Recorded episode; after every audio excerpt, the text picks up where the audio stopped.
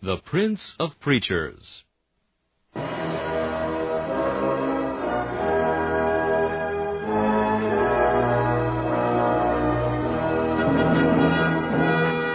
Charles Haddon Spurgeon has been called England's greatest contribution to the spread of the gospel in the 19th century. One of his contemporaries said that the chief secret of Spurgeon's attractiveness was the fact that in every sermon, no matter what the text or the occasion, he explained the way of salvation in simple terms. Spurgeon's messages remain one of the great treasure houses of Christian literature, still bringing the light of the gospel and the comfort of the Scriptures to hungry souls long after the preacher has passed into glory. This is Charles Kelsch inviting you to listen to a message from the Prince of Preachers.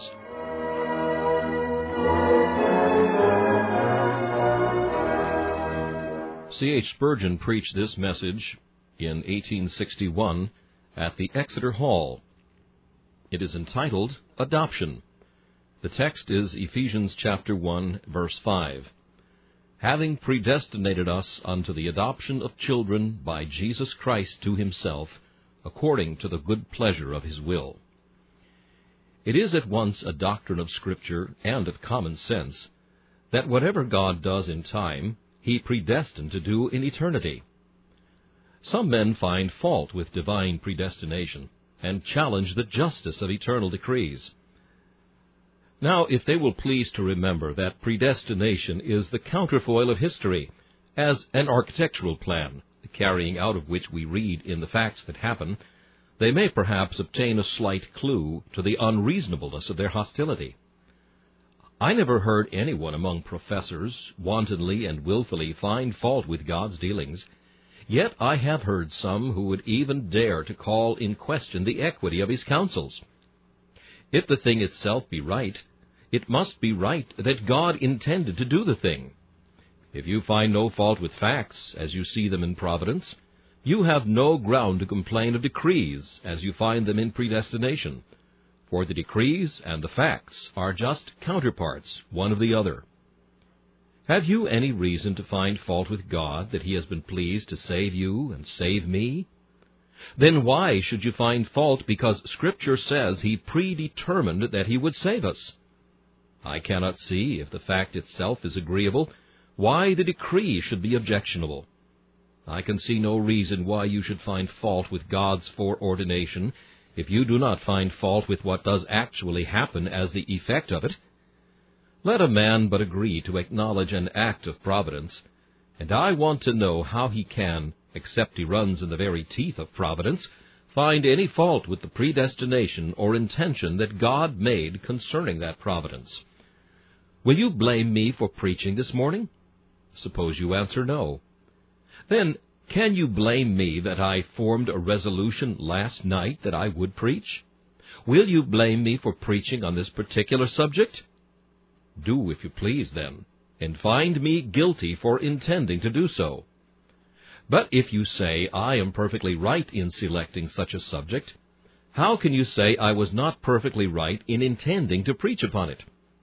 Assuredly, you cannot find fault with God's predestination if you do not find fault with the effects that immediately spring from it. Now, we are taught in Scripture, I affirm again, that all things that God chooses to do in time were most certainly intended by him to be done in eternity, and he predestined such things should be done. If I am called, I believe God intended before all worlds that I should be called. If in his mercy he has regenerated me, I believe that from all eternity he intended to regenerate me. And if in his loving kindness he shall at last perfect me and carry me to heaven, I believe it always was his intention to do so. If you cannot find fault with the thing itself that God does, in the name of reason, common sense, and Scripture, how dare you find fault with God's intention to do it? But there are one or two acts of God which, while they are certainly decreed as much as other things, yet they bear such a special relation to God's predestination that it is rather difficult to say whether they were done in eternity or whether they were done in time. Election is one of those things which were done absolutely in eternity. All who were elect as much in eternity as they are in time.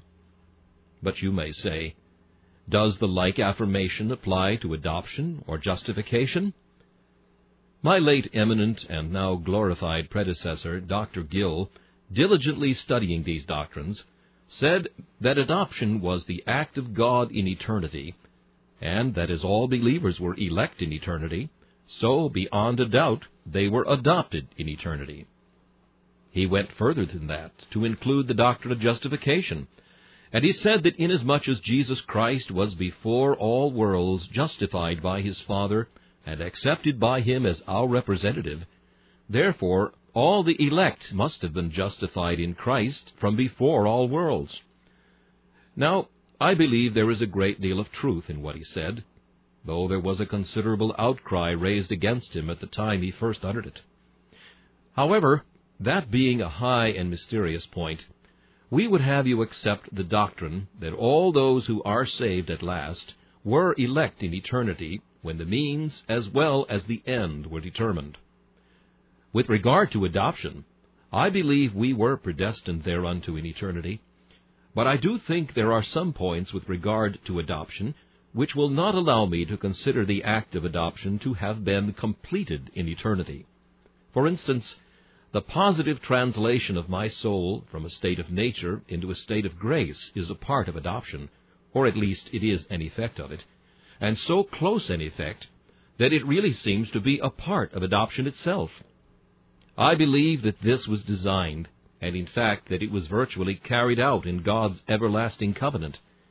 But I think that it was not actually then brought to pass in all its fullness. So, with regard to justification, I must hold that in the moment when Jesus Christ paid my debts were canceled. In the hour when he worked out for me a perfect righteousness, it was imputed to me.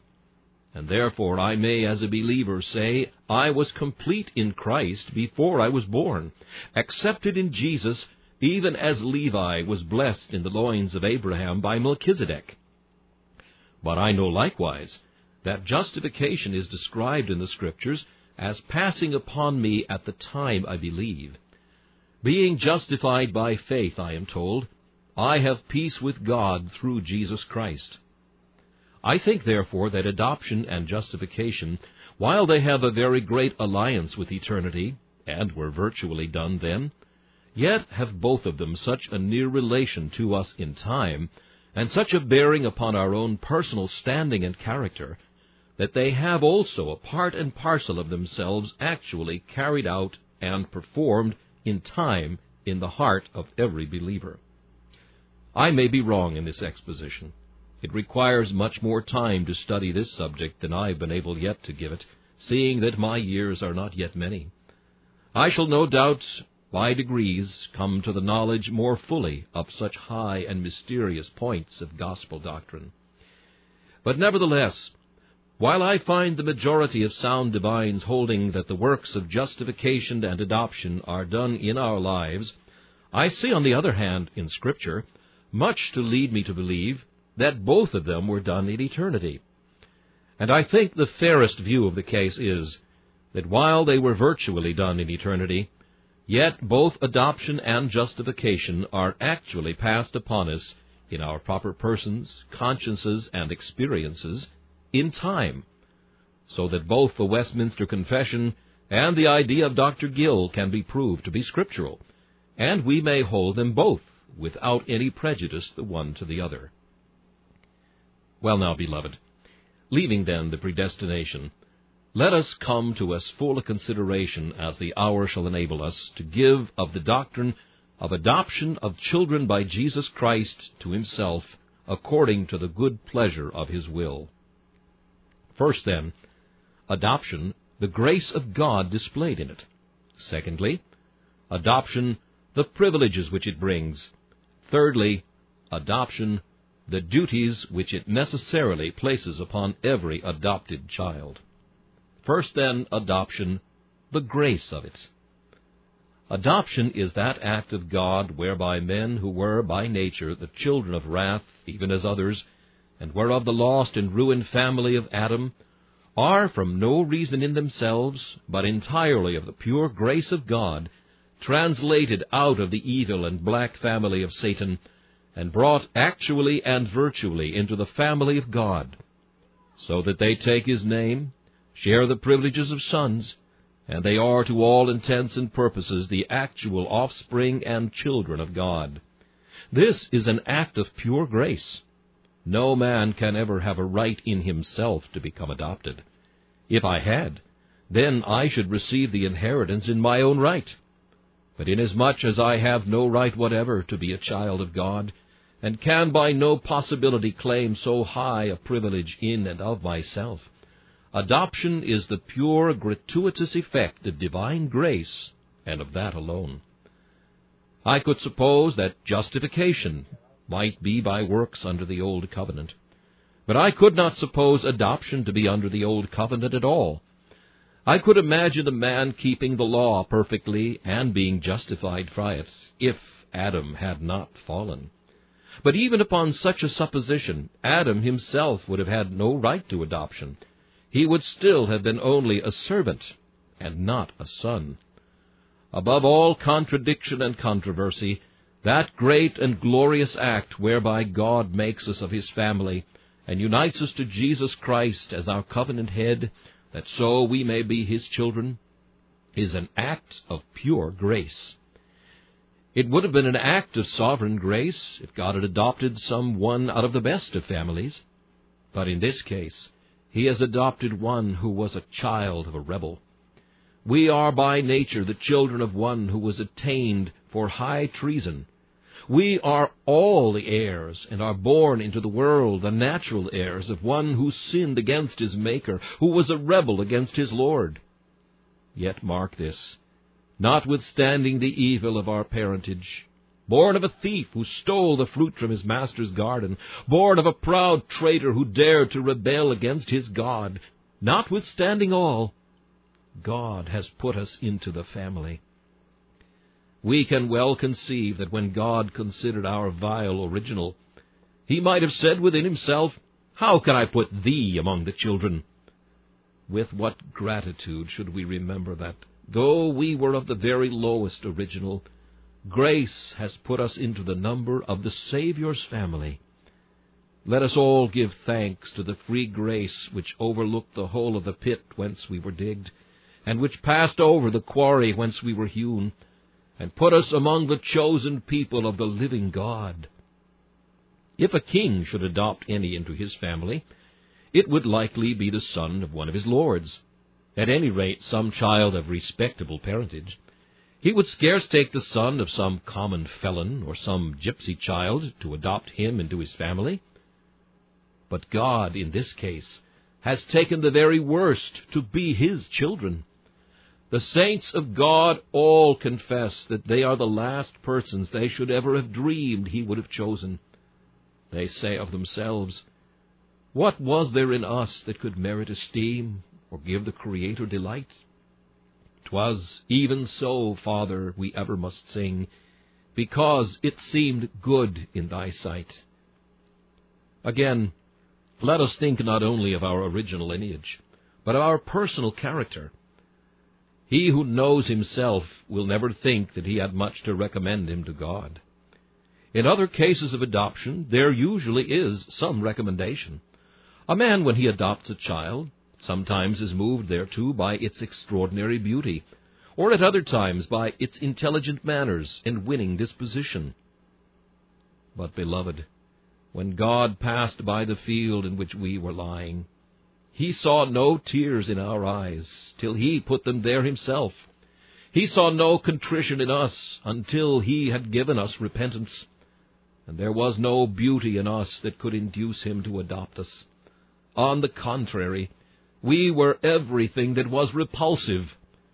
And if he had said when he passed by, "Thou art cursed, be lost forever," it would have been nothing but what we might have expected from a God who had been so long provoked and whose majesty had been so terribly insulted. But no, he found a rebellious child, a filthy, frightful, ugly child. He took it to his bosom and said, Black though thou art, thou art comely in my eyes through Jesus my Son. Unworthy though thou art, yet I cover thee with his robe, and in thy brother's garments I accept thee. And taking us, all unholy and unclean, just as we were, he took us to be his children, his forever. I was passing lately by the seat of a nobleman, and someone in the railway carriage observed that he had no children, and he would give any price in the world if he could find someone who would renounce all claim to any son he might have, and the child was never to speak to his parents any more, nor to be acknowledged. And this lord would adopt him as his son, and leave him the whole of his estates. But that he had found great difficulty in procuring any parents who would forswear their relationship and entirely give up their child. Whether this was correct or not, I cannot tell. But certainly this was not the case with God. His only begotten and well-beloved Son was quite enough for him. And if he had needed a family, there were the angels, and his own omnipotence was adequate enough to have created a race of beings far superior to us. He stood in no need whatever of any to be his darlings. It was, then, an act of simple, pure, gratuitous grace, and of nothing else, because he will have mercy on whom he will have mercy, and because he delights to show the marvelous character of his condescension. Did you ever think what a high honor it is to be called a son of God? Suppose a judge of the land should have before him some traitor who was about to be condemned to die. Suppose that equity and law demanded that the wretch should shed his blood by some terrible punishment. But suppose it were possible for the judge to step from his throne and to say, Rebel thou art, but I have found out a way whereby I can forgive thy rebellions. Man, thou art pardoned. There is a flush of joy upon his cheek. Man, thou art made rich. See, there is wealth. Another smile passes over the countenance. Man, thou art made so strong that thou shalt be able to resist all thine enemies. He rejoices again. Man, says the judge at last, thou art made a prince. Thou art adopted into the royal family, and thou shalt one day wear a crown. Thou art now as much the Son of God as thou art the son of thine own father. You can conceive the poor creature fainting with joy at such a thought, that he whose neck was just ready for the halter should have his head now ready for a crown, that he who expected to be clothed in the felon's garb and taken away to death is now to be exalted and clothed in robes of honor. So, Christian, think what thou didst deserve, robes of shame and infamy, but thou art to have those of glory. Art thou in God's family now? Well, said the poet, it doth not yet appear how great we must be made. We do not know the greatness of adoption yet. Yea, I believe that even in eternity we shall scarce be able to measure the infinite depth of the love of God in that one blessing of adoption by Jesus Christ unto himself, according to the good pleasure of his will. Still, methinks there is someone here who says, I believe, sir, that men are adopted because God foresees that they will be holy, righteous, and faithful, and therefore, doubtless, God adopted them on the foresight of that. That is an objection I often have to reply to. Suppose, my friends, you and I should take a journey into the country one day, and should meet with a person, and should say to him, Sir, can you tell me why the sails of yonder windmill go round? He would, of course, reply, It is the wind. But suppose you were to ask him, What makes the wind? And he were to reply, The sails of the windmill. Would you not just think that he was an idiot? In the first place, he told you that the wind caused the revolution of the sails, and then afterwards he tells you that the sails make the wind, that an effect can be the parent of that which is its own cause. Now, any man you like to ask will say that faith is the gift of God, that good works are God's workmanship.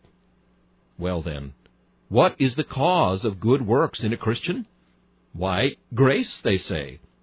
Then how can good works be the cause of grace? By all that is rational, where are your heads? It is too foolish a supposition for any man to reply to without making you laugh, and that I do not choose to do, and therefore I leave it. I say again, beloved, if the fruits upon a Christian be caused by the root, how can the fruit in any degree be the cause of the root? If the good works of any man be given him of grace, how can they by any pretense whatever be argued as the reason why God gives him grace?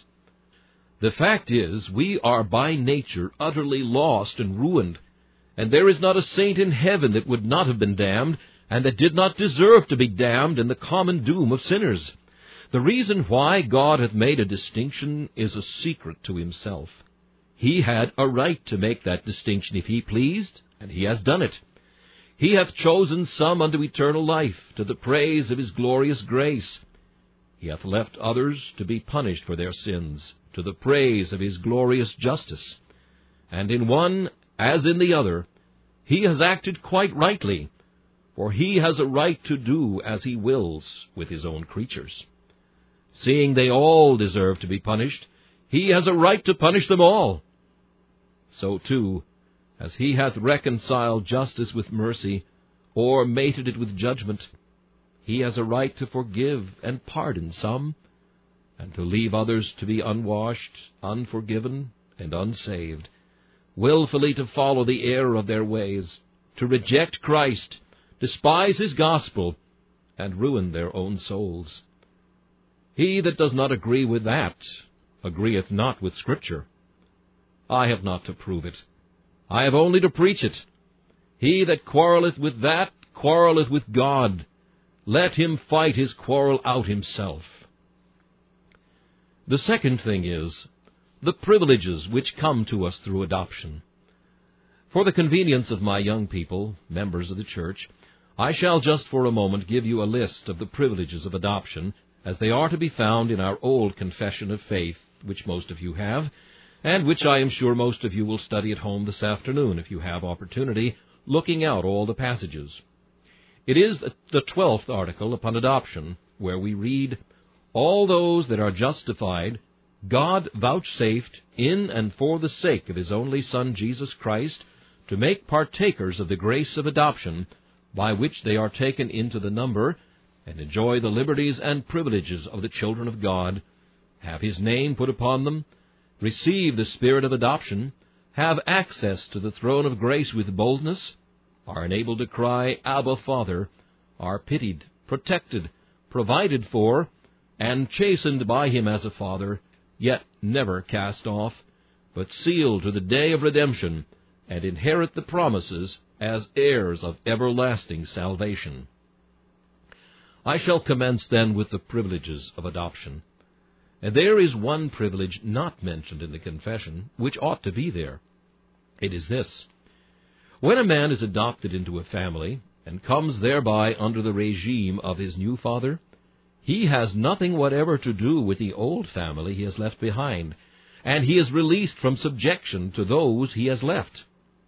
And so, the moment I am taken out of the family of Satan, the prince of this world has nothing to do with me as my father, and he is no more my father. I am not a son of Satan. I am not a child of wrath. The moment I am taken out of the legal family, I have nothing whatever to do with Hagar. If Hagar comes to meddle with me, I tell her, Sarah is my mother, Abraham is my father, and Hagar, you are my servant, and I am not yours.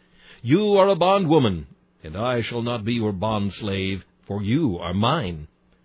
When the law comes to a Christian with all its terrible threats and horrible denunciations, the Christian says, Law, why dost thou threaten me?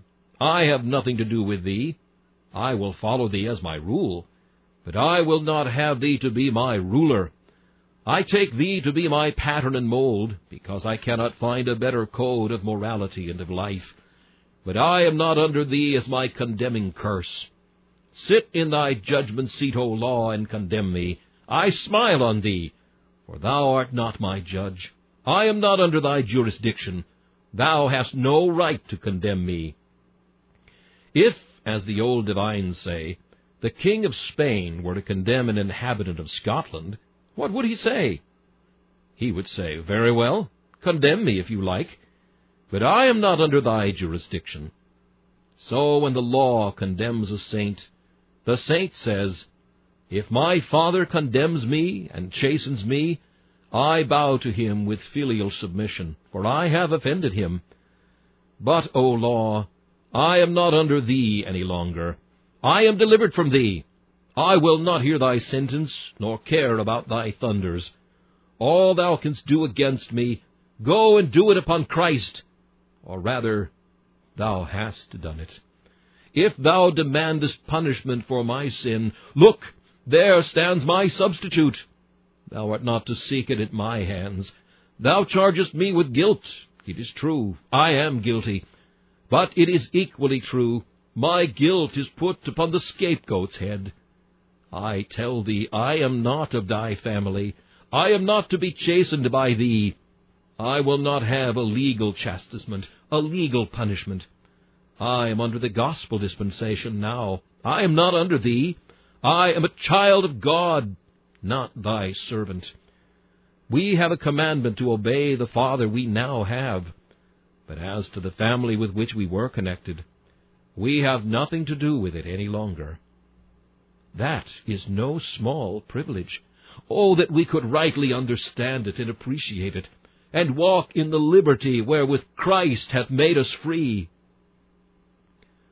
But now, as the confession hath it, one of the great blessings which God gives us is that we have his name put upon us. He will give unto us a new name, as is the promise in the book of the Revelation. We are to be called after the name of God. Oh, remember, brothers, we are men, but we are God's men now. We are no longer mere mortals. We are so in ourselves. But by divine grace, we are chosen immortals, God's sons, taken to himself. Remember, Christian, thou hast the name of God upon thee. Mark another thing. We have the spirit of children as well as the name of children. Now, if one man adopts another child into his family, he cannot give it his own nature, as his own child would have had. And if that child that he shall adopt should have been a fool, it may still remain so. He cannot make it a child worthy of him. But our Heavenly Father, when he comes to carry out adoption, gives us not only the name of children, but the nature of children too. He gives us a nature like his well-beloved Son, Jesus Christ. We had once a nature like our father Adam after he had sinned. He takes that away and gives us a nature like himself, as it were, in the image of God. He overcomes the old nature, and he puts in us the nature of children. He sends forth the Spirit of his Son into our hearts, whereby we cry, Abba, Father. And he gives us the nature and the character of children, so that we are as much by grace partakers of the spirit of children of God as we should have been if we had been his legitimately born children and had not been adopted into his family. Brethren, adoption secures to us regeneration, and regeneration secures to us the nature of children, whereby we are not only made children, but are made partakers of the grace of God, so that we are in ourselves made unto God by our new nature as living children, actually and really like himself. The next blessing is that being adopted, we have access to the throne. When we come to God's throne, one thing we ought always to plead is our adoption. The angel that keeps the mercy seat might stop us on the road with saying, What is thy claim to come here? Dost thou come as a subject or a servant? If thou dost, Thou hast no right to come. But if thou comest as a son, come and welcome. Canst thou say thou art a son in thy prayers, Christian? Then never be afraid to pray. So long as thou knowest thy sonship, thou wilt be sure to get all thou wantest, for thou can say, Father, I ask not as a servant. If I were a servant, I should expect thy wages. And knowing that as a servant I have been rebellious, I should expect wages of eternal wrath. But I am thy son. Though as a servant I have often violated thy rules, and may expect thy rod, yet, O Father, sinner though I be in and of myself, I am thy son by adoption and grace. Spurn me not away, put me not from thy knee. I am thy own child, I plead it. The Spirit beareth witness with my spirit that I am born of God. Father, wilt thou deny thy son? What, when he pleads for his elder brother's sake, by whom he is made God's child, being made an heir with Christ of all things? Wilt thou drive away thy son? No, beloved, he will not. He will turn again. He will hear our prayer. He will have mercy upon us.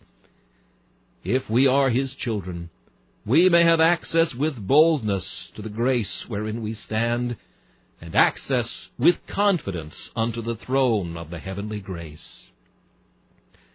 Another blessing is that we are pitied by God. Think of that, children, in all your sufferings and sorrows. Like as a father pitieth his children, so the Lord pitieth them that fear him. Dost thou lie sick? The Lord standeth by thy bedside, pitying thee. Art thou tempted of Satan? Christ is looking down upon thee, feeling in his heart thy sighs and thy groans. Hast thou come here this morning with a heavy heart, a desponding spirit? Remember, the loving heart of God sympathizes with thee. In his measure Christ feels afresh what every member bears. He pities thee, and that pity of God is one of the comforts that flow into thine heart by thine adoption. In the next place, he protects thee, just as a hen protects her brood under her feathers from birds of prey that seek their life. So the Lord makes his own loving arms encircle his children. No father will allow his son to die without making some attempt to resist the adversary who would slay him. And God will never allow his children to perish while his omnipotence is able to guard them.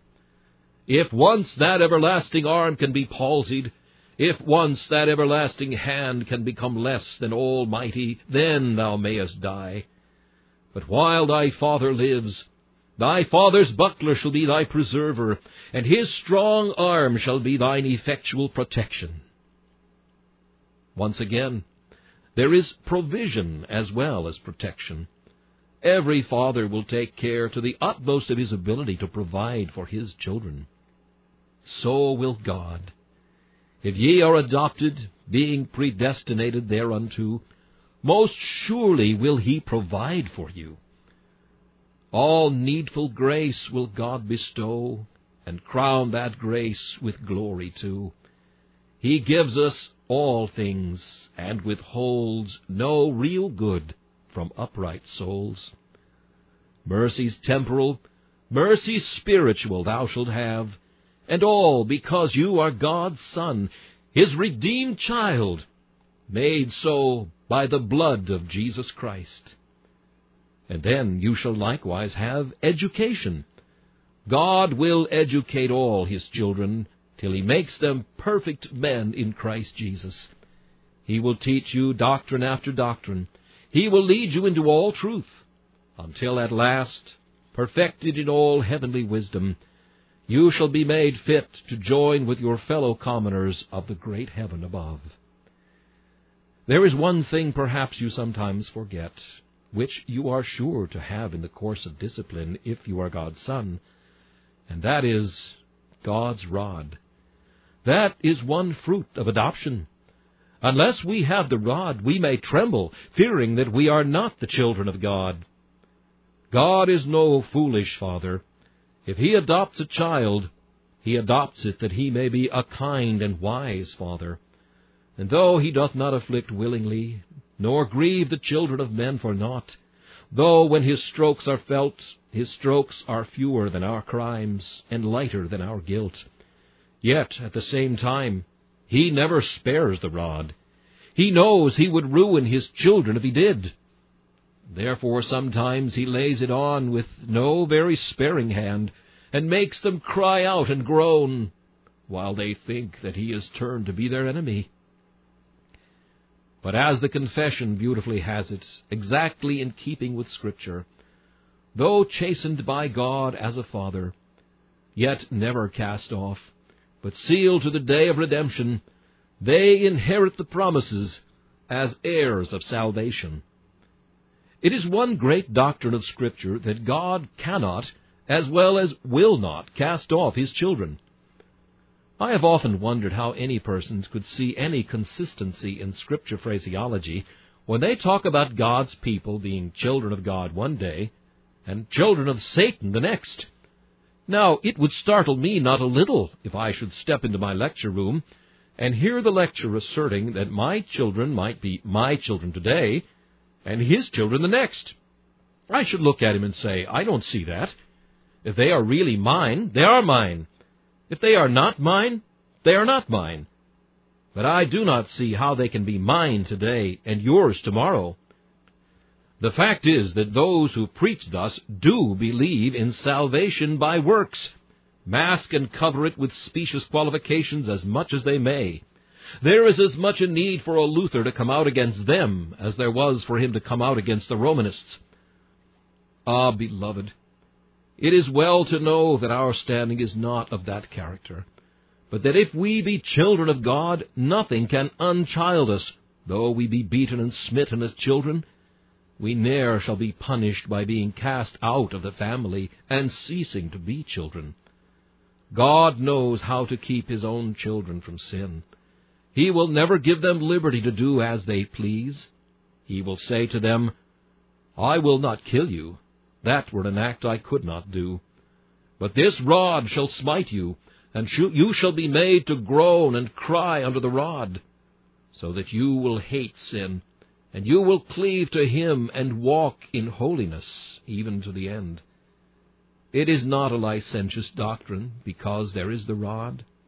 If there were no rod of chastisement, then it were a daring thing to say that God's children shall go unpunished. They shall, so far as legal penalty is concerned. No judge shall condemn them. But as far as paternal chastisement is concerned, they shall not escape. I have loved you above all nations of the earth, says God, and therefore I will punish you for your iniquities. Lastly, so sure as we are the children of God by adoption, we must inherit the promise that pertains to it. If children, then heirs, heirs of God, and joint heirs with Jesus Christ.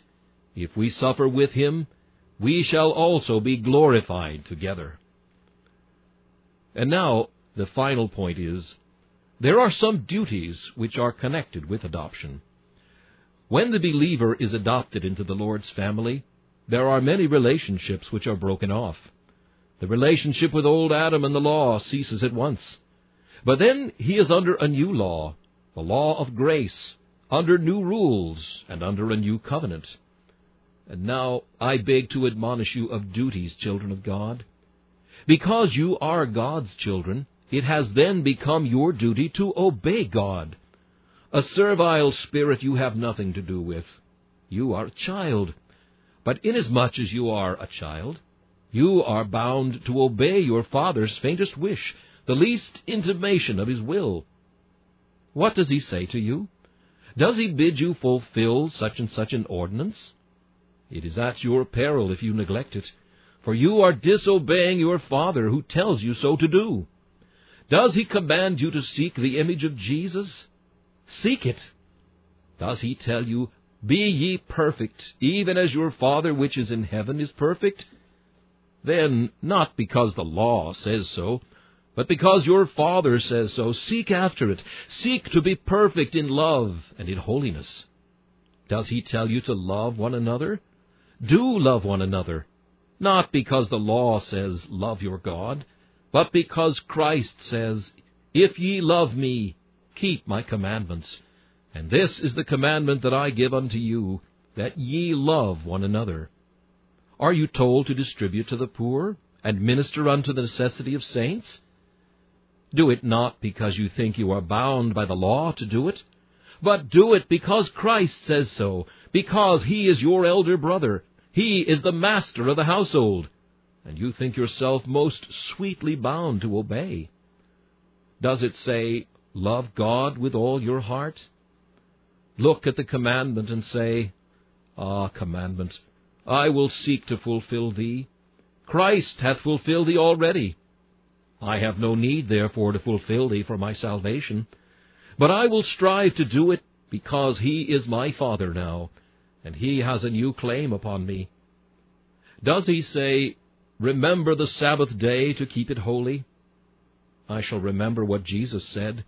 The Sabbath was made for man, and not man for the Sabbath. And therefore I shall not be the Sabbath slave.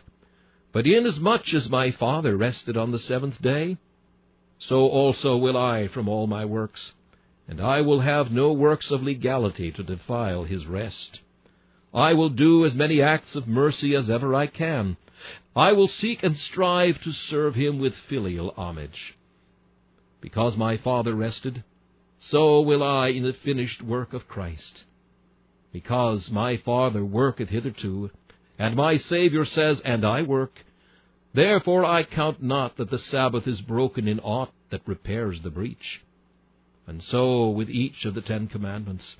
Take them out of the law, put them in the gospel, and then obey them. Do not obey them simply as being the law graven on tables of stone. Obey them as gospel written on fleshy tables of the heart. For ye are not under the law, but under grace. There is another duty, believer. It is this: if God be thy Father, and thou art his son, thou art bound to trust him. Oh, if he were only thy master, and thou ever so poor a servant, thou wouldst be bound to trust him. But when thou knowest that he is thy Father, wilt thou ever doubt him? I may doubt any man in this world. Oh, but I do not doubt my Father. If he says a thing, if he promises a thing, I know if it be in his power, he will do it.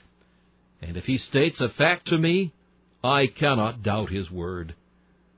And yet, O child of God, how often dost thou distrust thy heavenly Father? Now, do so no more. Let him be true. Let every man be a liar. Still doubt not thy Father. What? Could he tell thee an untruth? Would he cheat thee? No. Thy Father, when he speaks, means what he says. Canst thou not trust his love? What, will he let thee sink while he is able to keep thee afloat? Will he let thee starve while his granaries are full? Will he let thee die with thirst when his presses burst with new wine? Are the cattle upon 1,000 hills his, and will he let thee lack a meal? Is the earth the Lord's and the fullness thereof? And will he let thee go away empty and poor and miserable? Oh, surely not. Is all grace his? And will he keep it back from thee? No, saith he to thee today, Son, thou art ever with me, and all that I have is thine. Take what thou wilt. It is all thine own. But trust to thy Father. Leave to his sovereign will to choose and to command. With wonder filled, thou then shalt own how wise, how strong his hand.